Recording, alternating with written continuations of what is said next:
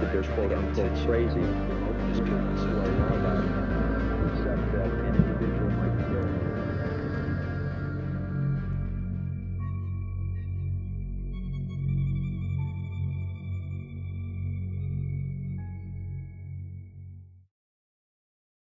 Здравейте и добре дошли в нов епизод на подкаста Пурпурни следи. Аз съм Вяра, вашата водеща и днес съм ви подготвила епизод, който мен лично ме вкара в ужасяваща заешка дупка. Наистина не преувеличавам. Вярвайте ми, почти не съм спала, буквално ровейки се, четейки колкото се може повече по темата.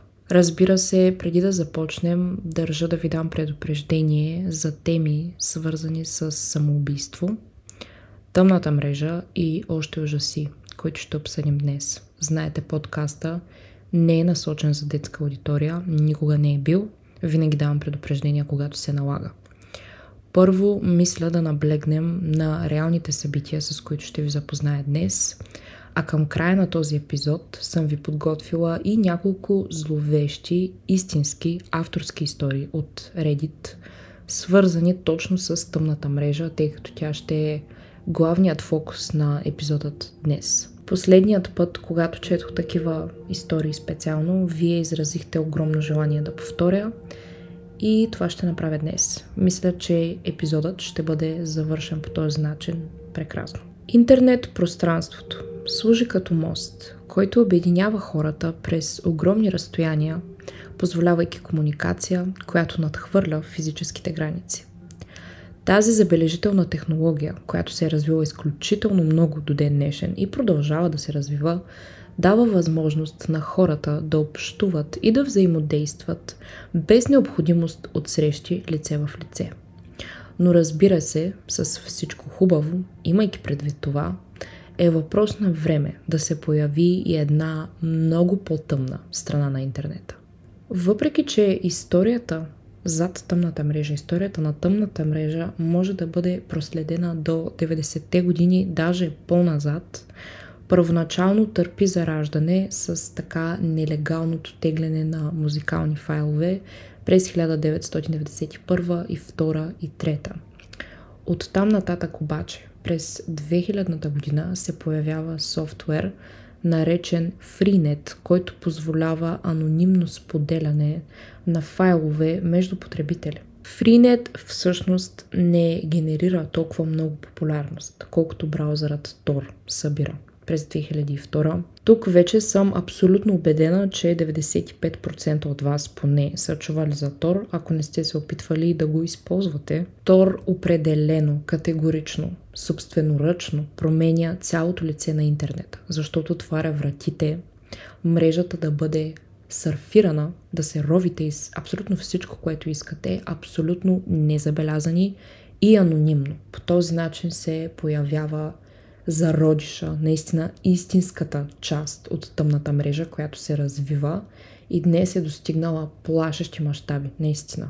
Тази информация, която ви давам в момента, разбира се, е изключително синтезирана, тъй като фокуса на епизода засяга по-малко от всичко, но ако искате специален епизод за тъмната мрежа, където детайлите ще са повече, ще бъде по-масштабно разследвано това, може да ми пишете, ще, ще го направя. Знаете в каква ера живеем днес и нещастната реалност е, че развитието на технологиите предоставя все повече възможности на хора с изключително зли намерения да извършват престъпления и да участват в потрясаващи дейности. Те правят всичко това от комфорта на собствения си дом, без изобщо да им се налага да се изправят лице в лице с жертвите си и понякога дори твърде често, не получават заслужените последствия за жестоките си деяния. Впускаме се сега заедно в една тъмна дигитална бездна и ще ви разкажа за няколко изключително зловещи хора които стоят зад смущаващи трендове онлайн. Ще започнем да проучваме айсберга с човек, чийто юзернейм е Джонатан Галиндо в социалните мрежи. Аз чух за този човек от абонат, за което му благодаря и когато влязох да прочета за какво става на въпрос, направо ме побиха тръпки. Кой е този човек наистина? Галиндо е по-известен като мъжа с кучешката маска или Гуфи. Само ако погледнете снимки на този човек онлайн, може да ви се изправи косата, без да ви давам абсолютно никаква допълнителна информация. Самоличността му е неизвестна, но се твърди, че човекът зад смущаващата маска е бил вдъхновен за вида си от производител на маски с името Самуел Канини през 2019 година акаунт с името Джонатан Галиндо се присъединява към приложението TikTok, добре познато на всички нас, и бързо се оказва, че човека, стоящ зад профила, е поддръжник на предизвикателството Синкит. Така, това е момента, в който нещата рязко стават зловещи и предполагам за някой от вас объркани. Ако не сте чували за това предизвикателство, сега ще ви дам малко повече информация за него и след това ще продължим. В българските медии преди няколко години има наличен архив от репортажи, които отразиха събитията по отношение на тази игра в кавички, и то големи. Накратко, Синкит е вид онлайн предизвикателство. Участващите в него трябва да изпълнят определен брой задачки за фиксиран брой дни. На места е описано, предполага се това е като шаблон, 50 задачи за 50 дни. Но тук далеч не говорим за безобидни неща. Всяко предизвикателство става все по-трудно и обезпокоително, подобно на нива, като се предполага, че последната задача или ниво води до самоубийство и кара участващите в играта сами да отнемат живота си. Задачите варират. Започват от това участващите сами да си причиняват болка, примерно да пазят баланс на покриви на високи сгради, да убият животно и след това да го докажат като прикачат снимка и други ужасни деяния. Регистрирани са няколко случая на извършено самоубийство, като жертвите са предимно тинейджери, но за конкретен брой погубени не може да се говори със сигурност. Единствените данни, на които се натъкнах, са 130 деца, за които се твърди, че може да са се самоубили в следствие от синкит, но данните не са потвърдени. Профилът Джонатан Галендо е бил привърженик на точно тази игра – и профила му е мистерия до днес. Не се знае дали това име е реално и не е известно кой стои за тази ужасяваща маска. Въпреки, че нямаме информация за самоличността на Джонатан, това, което се знае със сигурност е, че този индивид вдъхва нов живот на това пократително предизвикателство. По данни, Синкит се появява за пръв път през 2016 година и историята започва с смъртта на Рина Паленкова – на 22 ноември 2015 Рина, която е тинейджърка и живее в югоизточна Русия, публикува селфи. На снимката тя стои отвън. Черен шал е овит около устата и носа й. Вдигнала е среден пръст, а надписът под публикацията гласи просто «Чао». На следващият ден Рина се самоубива, а при последвало разследване се оказва, че смъртта й е обсъдена обстойно в чат стая, част от голяма социална мрежа в Русия, V-контакте. Нещо подобно на Messenger, който е към Facebook, от това, което аз успях да открия като информация. Форуми от този тип са описани като места, където тинейджерите контактуват, за да говорят за ежедневни неща, като училище, кои са ученици харесват, както и за доста по-тъмни теми – депресия, самота, самоубийство. Случилото се с Рина ражда доста страховити истории. Именно в тези групи, където границата между факти и измислици често е замъглена или изцяло се размива, потребителите трескаво започват да обсъждат какво по-точно се е случило с момичето. В някои случаи тя дори е възхвалявана за това, че е сложила край на живота си. Това обаче не е всичко. Видеоклипове, които се смятат за нейните последни моменти жива, също са публикувани онлайн. Оказва се, че никой не знае истинската история зад нейното самоубийство, още по-малко причината, а малко след това нейната съдба е свързана и с други смущаващи истории. На коледа през 2015 година 12 годишната Ангелина Давидова се самоубива. А само две седмици по-късно това прави и друга тинейджърка от същият град. Когато родителите на момичетата преглеждат онлайн акаунтите, оставени от дъщерите им, те откриват нещо зловещо. Двете момичета се оказва, че са били част от една и съща група онлайн, съдържаща рисунки на Рина Паленкова, публикации за самоубийството и и многобройни споменавания на сини китове. Предполагам, вече се сещате, защо това е изключително страшно. Тези момичета са били част от предизвикателството или активно са се интересували от него. И още по-страшното нещо, това, което аз лично смятам и мога да ви кажа сега, е, че сякаш това предизвикателство е било в сянка, горе-долу до 2016 година. До тогава никой не е предполагал, че има психично болен индивид, който дебне уязвими млади момичета и буквално налага психически тормоз върху тях през интернет и по този начин ги превръща в негови жертви. Смята се, че наименованието на самото предизвикателство идва от явление при китовете, които сами се изтласкват на брега, което е свързано пряко с самоубийство. Именно това е раждането на един ужасяващ онлайн феномен, но нещата те първа стават плашещи. Когато започва обстойно разследване, става ясно, че предизвикателството е създадено през 2013 година още – от бивш студент по психология на име Филип Подейкин, който го е създал за да прочисти, по негови думи, обществото, като тласка хората към самоубийство. Един вид казва, че разделя слабите от силните. По данни, Филип е роден на 10 май 1995 в Русия и е бил студент по психология в един момент – но малко се знае за неговият происход, личен живот и детство. Филип твърди, че е създал играта, за да елиминира онези, които смята за излишни. Съобщава се, че той се е насочил към уязвими жертви, млади момичета, които чувстват по-силно натиска на обществото за това как трябва да се държат, за това как трябва да изглеждат и прочее. Този човек ги е манипулирал чрез психологически тактики, които е научил заради образованието си. И играта е създадена точно на такъв принцип. Те умираха щастливи. Давах им това, което нямаха в истинския живот. Топлина, разбиране, връзки. Това са думи на Филип. Това е нещо, което той наистина е казал. Тоест, виждате, че неговият, неговата способност да избира жертви е била доста силно развита. Най-вероятно можем да си говорим малко по-нататък за психопатски маркери. Има ги. В някои от случаите, имайки предвид казаното от него, Филип е играл ролята на онлайн гадже за тези момичета, онлайн приятел. Така че най-вероятно е селектирал момичета, които са с а, депресия, с повече тревожност и имат нужда от любов и от разбиране.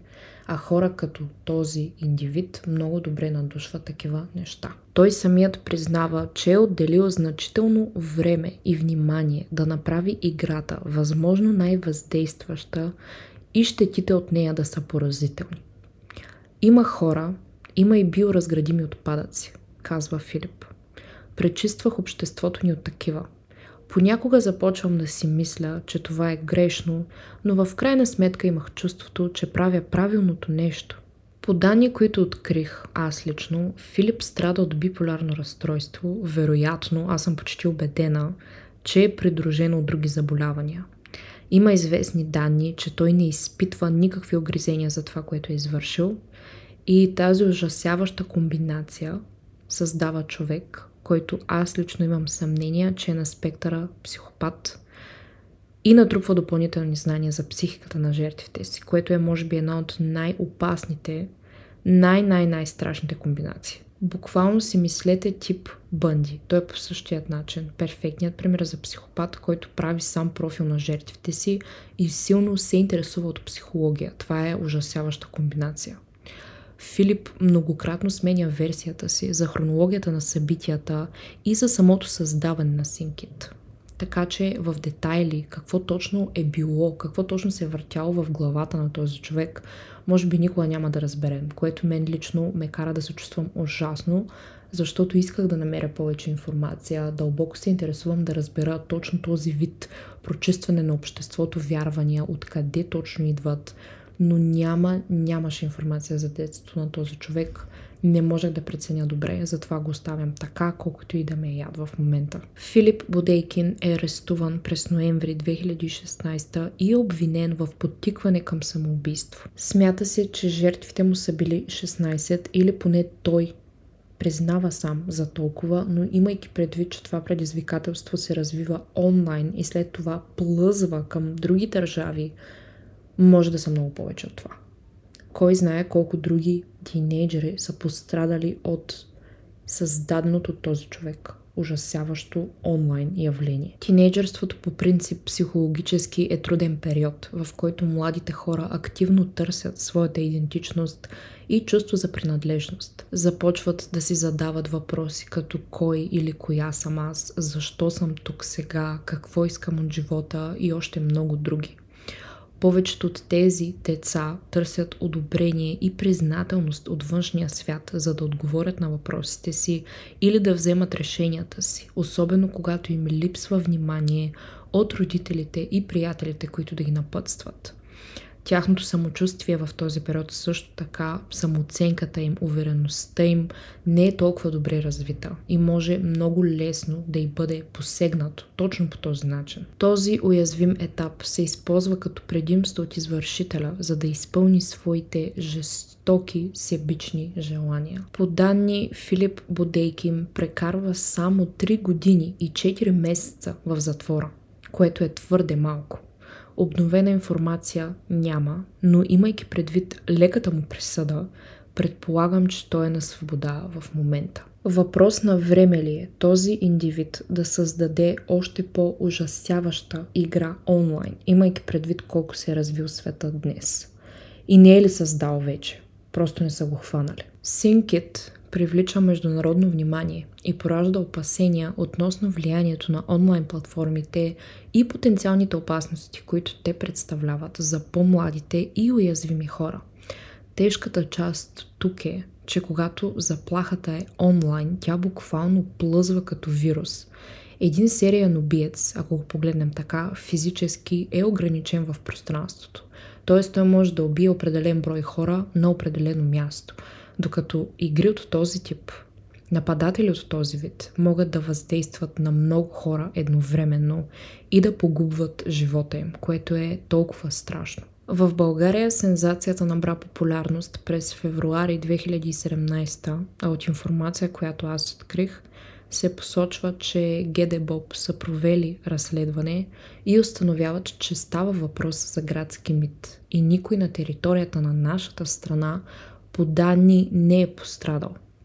Но въпреки всичко това, Джонатан Галиндо, ако не сте забравили за него, споменахме го в началото и ви казах, че ще продължим, привлича отново внимание към тази ужасяваща игра и примамва други, нищо не подозиращи деца да играят с него.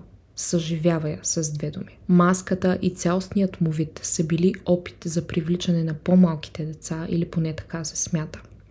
Появяват се и безброй клонирани акаунти на Галиндо в TikTok скоро, създавайки още по-голям и истински зловещ проблем. Предполагам, няма да ви изненадам, но точно това приложение не веднъж е обвинено в изключително смущаващи нарушения и дейности. По принцип, в политиките на TikTok се посочва, че платформата има нулева толерантност към материали за сексуално насилие на деца и това е строго забранено съдържание. Компанията също така заявява, че всички видеоклипове, публикувани в платформата, както публични, така и частни, включително тези, които могат да се гледат само от лицето в акаунта, подлежат на модериране от изкуствен интелект. В някои случаи, когато се налага, подобно на YouTube, YouTube работи по същия начин, се извършва допълнителен човешки преглед. Един ден през март 2022 година, миналата година, Потребител на приложението обаче забелязва нещо изключително странно. Изниквам от частен TikTok акаунт, т.е. е трябвало този профил да остане скрит, но човека, който е зад него или го използва, е направил публикация публична за известен период от време. На нея може да се види малолетно дете, което стои напълно голо пред камера, извършвайки силно сексуални движения, не присъщи за годините му. Потребителя, който вижда това видео в страницата си For You page, усеща, че нещо е много, много грешно. Видеото е било свободно за гледане само за няколко минути, сякаш по погрешка е направено публично, а потребителя, който го забелязва, веднага го докладва на платформата като порнография и голота. Какво следва обаче? По-късно на същият ден потребителят, който е докладвал, получава известие от TikTok, че не са открили никакви нарушения. Естествено, от това е последвал шок. Оказва се, че този феномен се нарича частно публикуване или My Privates are Open, т.е. моите частни видеа са отворени за гледане. И ако напишете тази фраза в търсачката на TikTok, ще ви излезе съобщение, че търсите съдържание, което нарушава правилата на приложението. Но това много лесно се заобикаля от хора с нечисти намерения.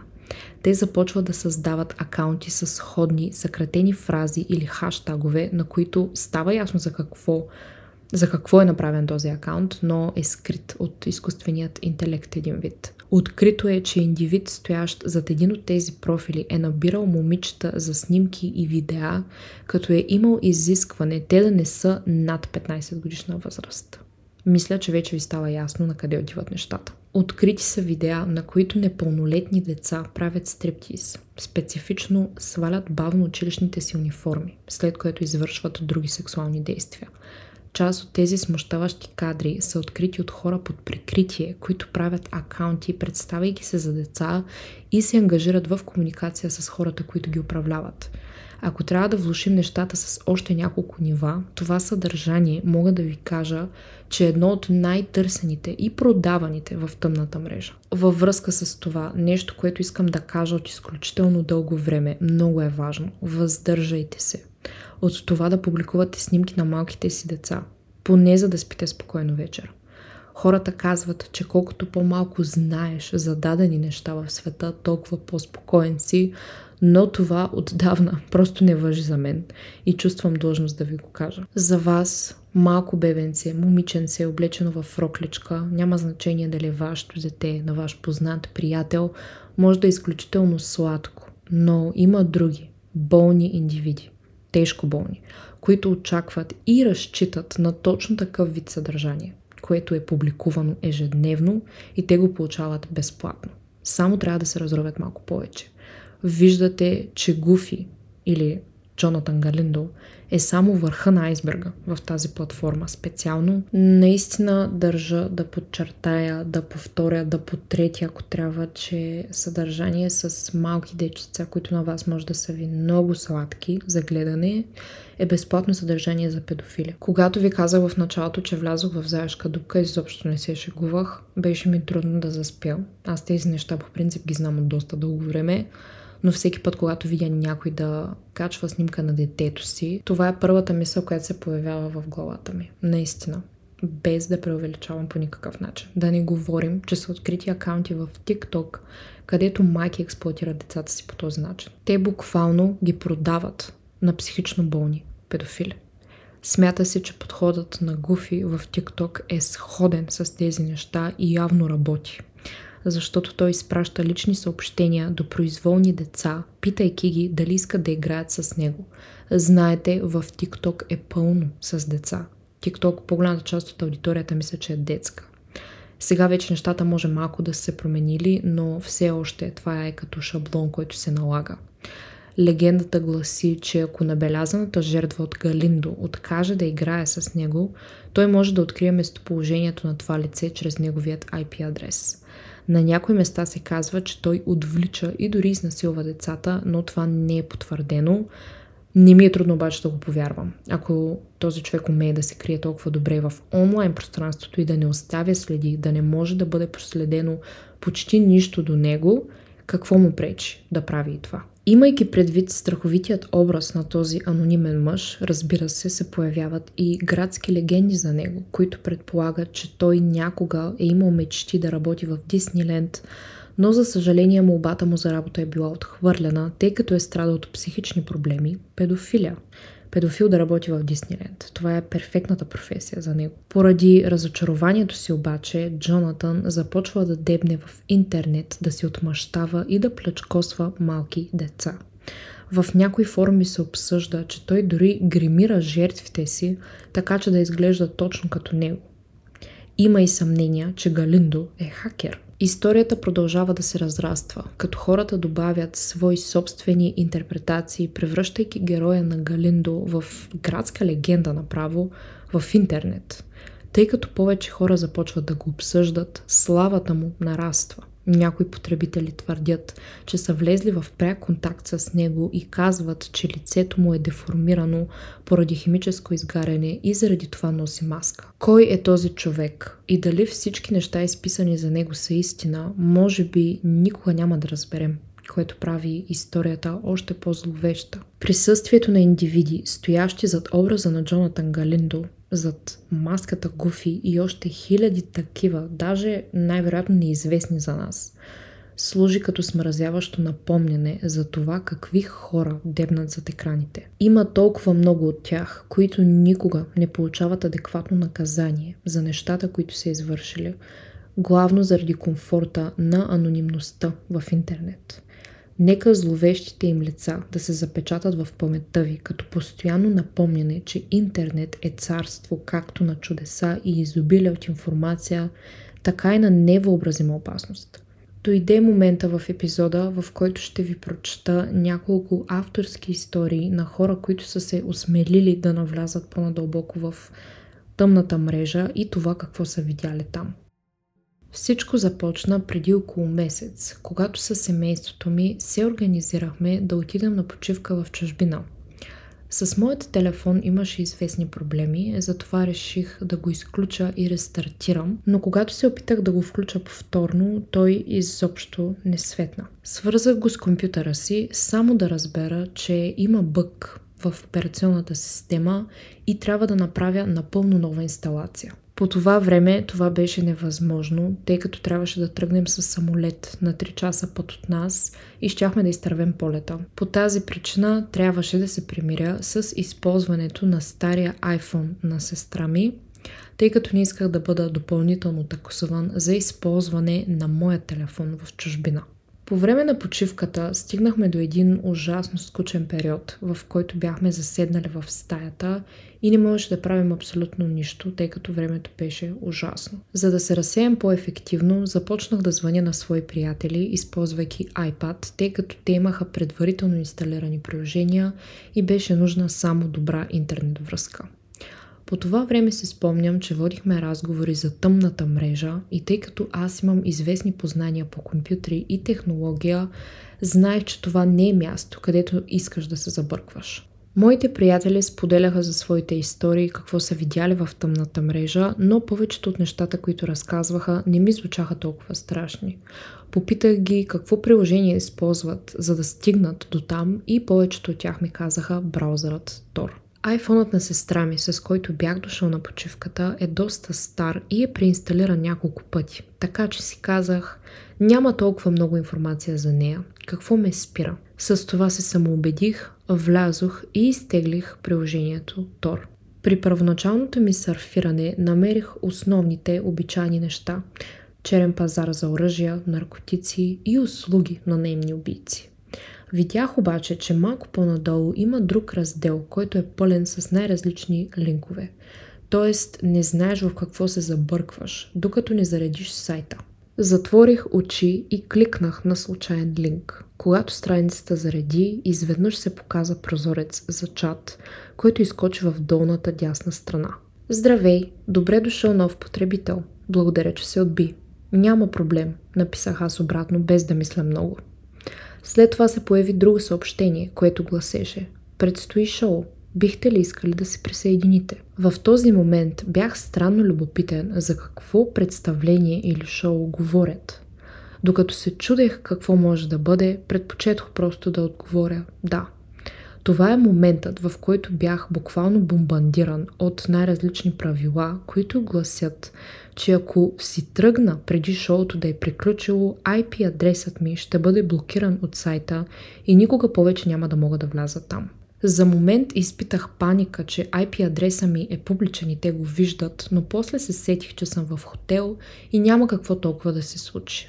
Съгласих се с правилата и условията и следвах инструкциите към шоуто. Това е моментът, в който се появи брояч и отделно поле за чат, където хората въвеждаха и пишеха най-различни спекулации, вълнуваха се и отброяваха до началото на шоуто. Докато чакахме да видим какво ще бъде, когато таймерът стигна до нула и предаването на живо започна, се появи мъж. Той каза Здравейте и добре дошли в шоуто.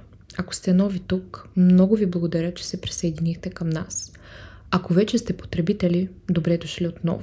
Благодаря, че се завърнахте.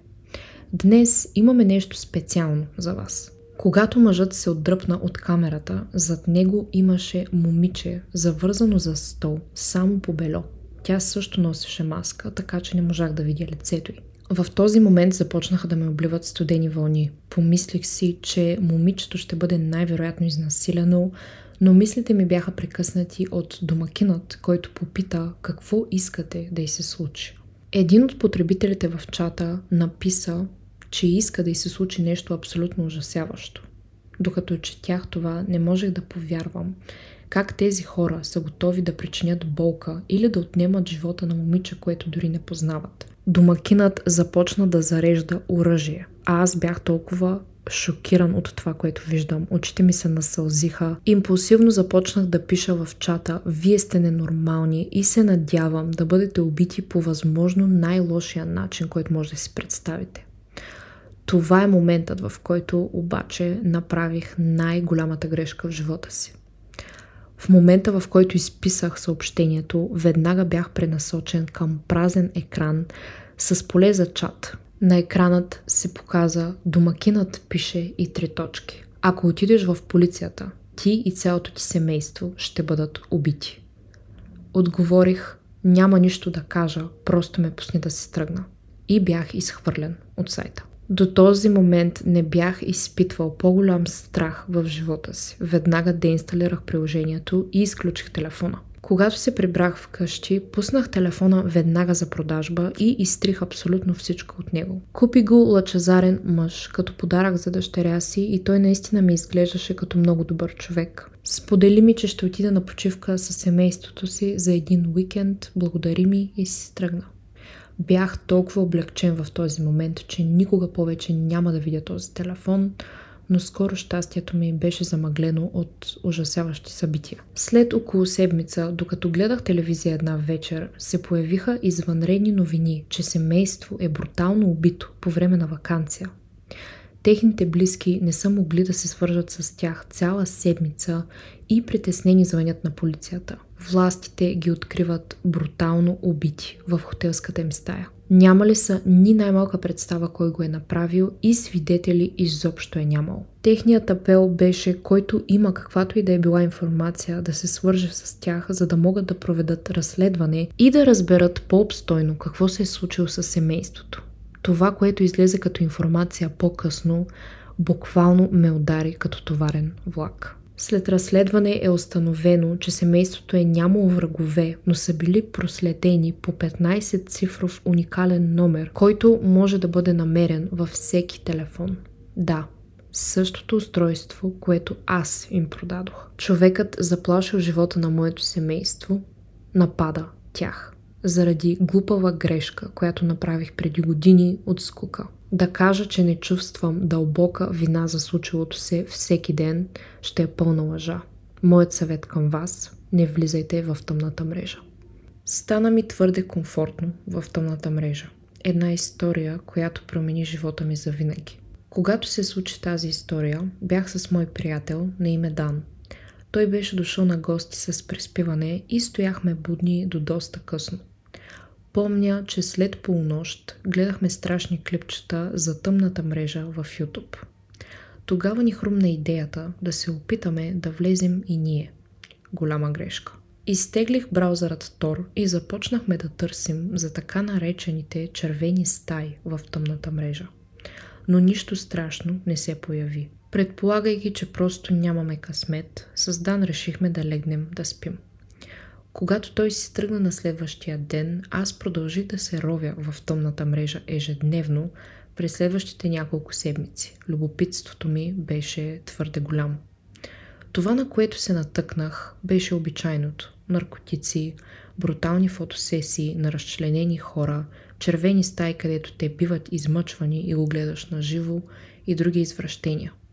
Но тези неща бяха безобидни за мен, в сравнение с кошмара, който ни се случи. В нощта на инцидента с Дан отново бяхме организирали да се съберем с приспиване – Помня, че търсихме стаи за чат в тъмната мрежа тогава и след няколко часа лутане най-накрая намерихме нещо, което ни се стори интересно.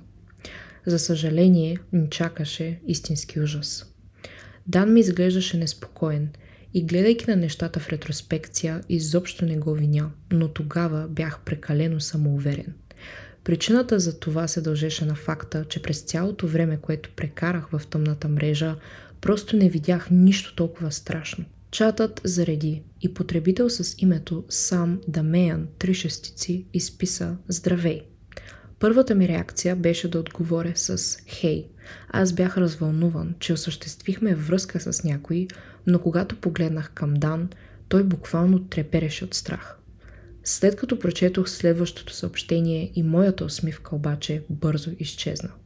Къде живееш? Беше изписано на екрана. Когато видях това, инстинктивно затворих всичко и избягах от бюрото. Признавам си, че написаното наистина ме оплаши. Взехме решение по-добре да си легнем, но ни беше изключително трудно да заспим от адреналина.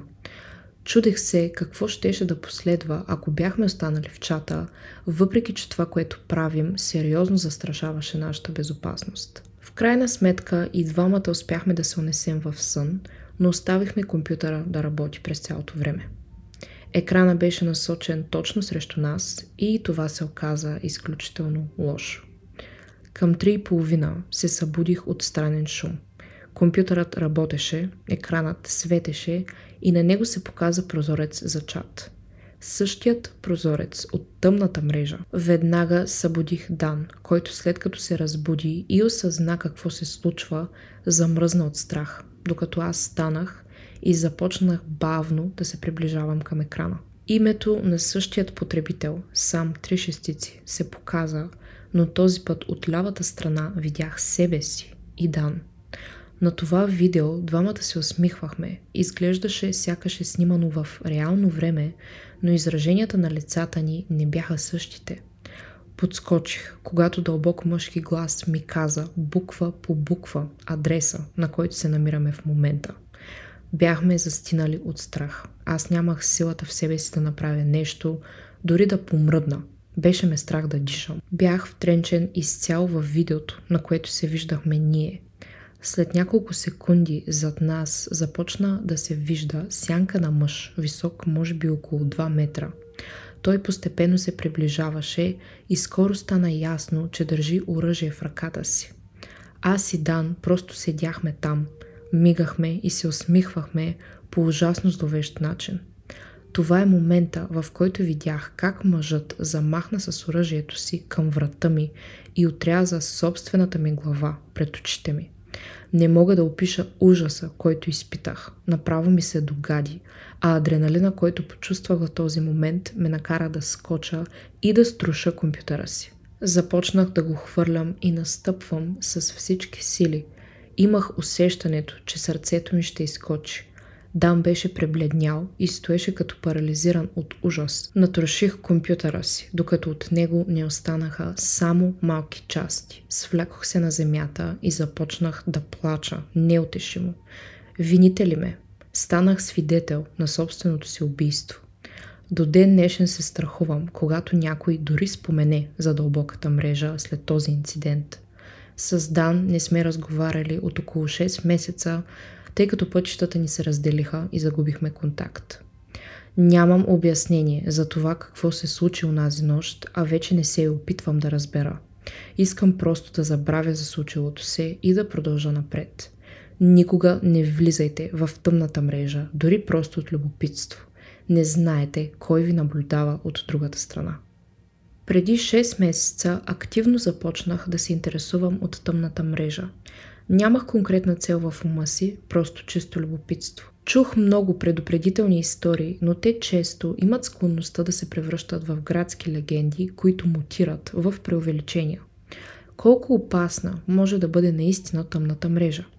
Слизането ми там се случи в един скучен вторник. Започнах да цъкам на случайни линкове, които след около 20-30 минути сърфиране ме доведоха до някаква заключена чат стая. Името на линка беше Забавна смърт. Точка идва към теб. В момента, в който прочетох това, усетих как цялото ми тяло настръхна и чувства на тревожност, смесени с тези на любопитство, изцяло ме обзеха. До сега никога не бях имал толкова силна физиологична реакция от емоция. Смятам себе си за доста уравновесен човек, който не се плаши лесно. Реших да се отдръпна от компютъра за малко, оставяйки линка и си направих вечеря в микроволновата.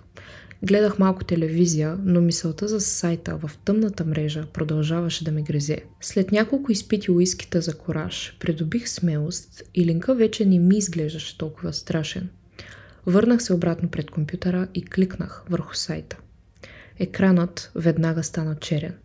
Мислех, че компютърът ми се е сринал заради злонамерен софтуер и силно се надявах антивирусната ми програма да ме предпази от този троянски кон, който тук що поканих в системата.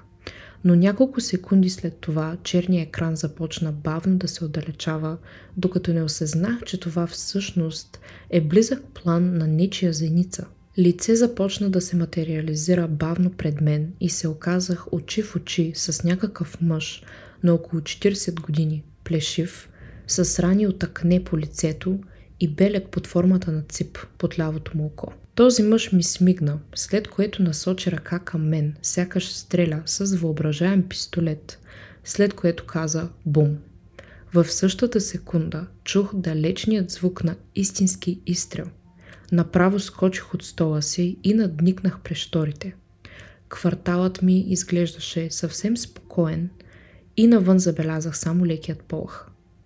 Върнах се отново пред екрана. Камерата се беше дръпнала още повече назад, в широкоъгълен кадър и вече можех да видя, че мъжът е седнал на метален сгъваем стол в някакъв тъмен склад, но не се виждаше добре. Тогава видях, че едър, облечен в тъмни панталони и зареждаше истински пистолет. Спомням си, че беше лъскав и хромиран.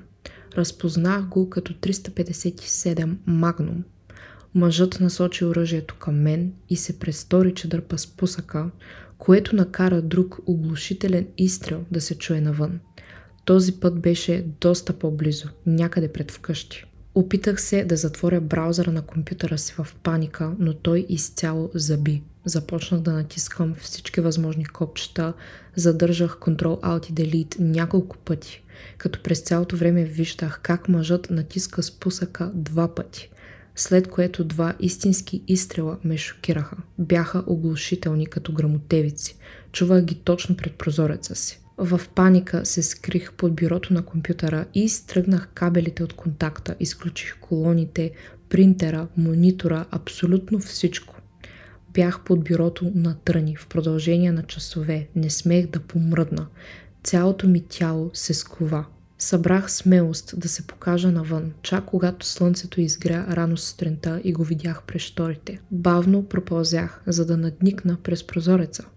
Всичко изглеждаше напълно нормално. Нямаше и следа от стрелец, но щетите върху психиката ми бяха сериозни. Изхвърлих компютъра си, още на същия ден. Това е моята предупредителна история за вас. Стойте далеч от тъмната мрежа. Това бяха трите истории по истински случай от автори, които са ги написали и споделили. След това, което сте чули, единственото нещо, което мога да ви кажа, да ви напомня, тъй като тези неща са ужасяващи, е да не забравяте да пристъпвате предпазливо в онлайн лабиринта. Докато изключвате устройствата си тази вечер, отделете малко време, за да помислите върху това. В дигиталният пейзаж, в новата ера, където сенки дебнат буквално зад всеки ъгъл, собствената ви бдителност е тази, която ще ви предпази най-добре. Бъдете предпазливи и навигирайте дигиталната бездна внимателно. Това е моят съвет към вас. Силно се надявам епизода да ви е харесал, да ви е било интересно, включително поучително. Кажете ми, ако имате желание за още съдържание, което е свързано с тъмната мрежа, тъй като това покрива много малка част от нещата, които се случват там. Благодаря ви, че останахте до края на днешният епизод и решихте да прекарате време с мен днес. Пожелавам ви прекрасен остатък от седмицата. Много ще се радвам да се отбиете отново за следващ епизод на Пурпурни следи. До тогава пазете се и до скоро!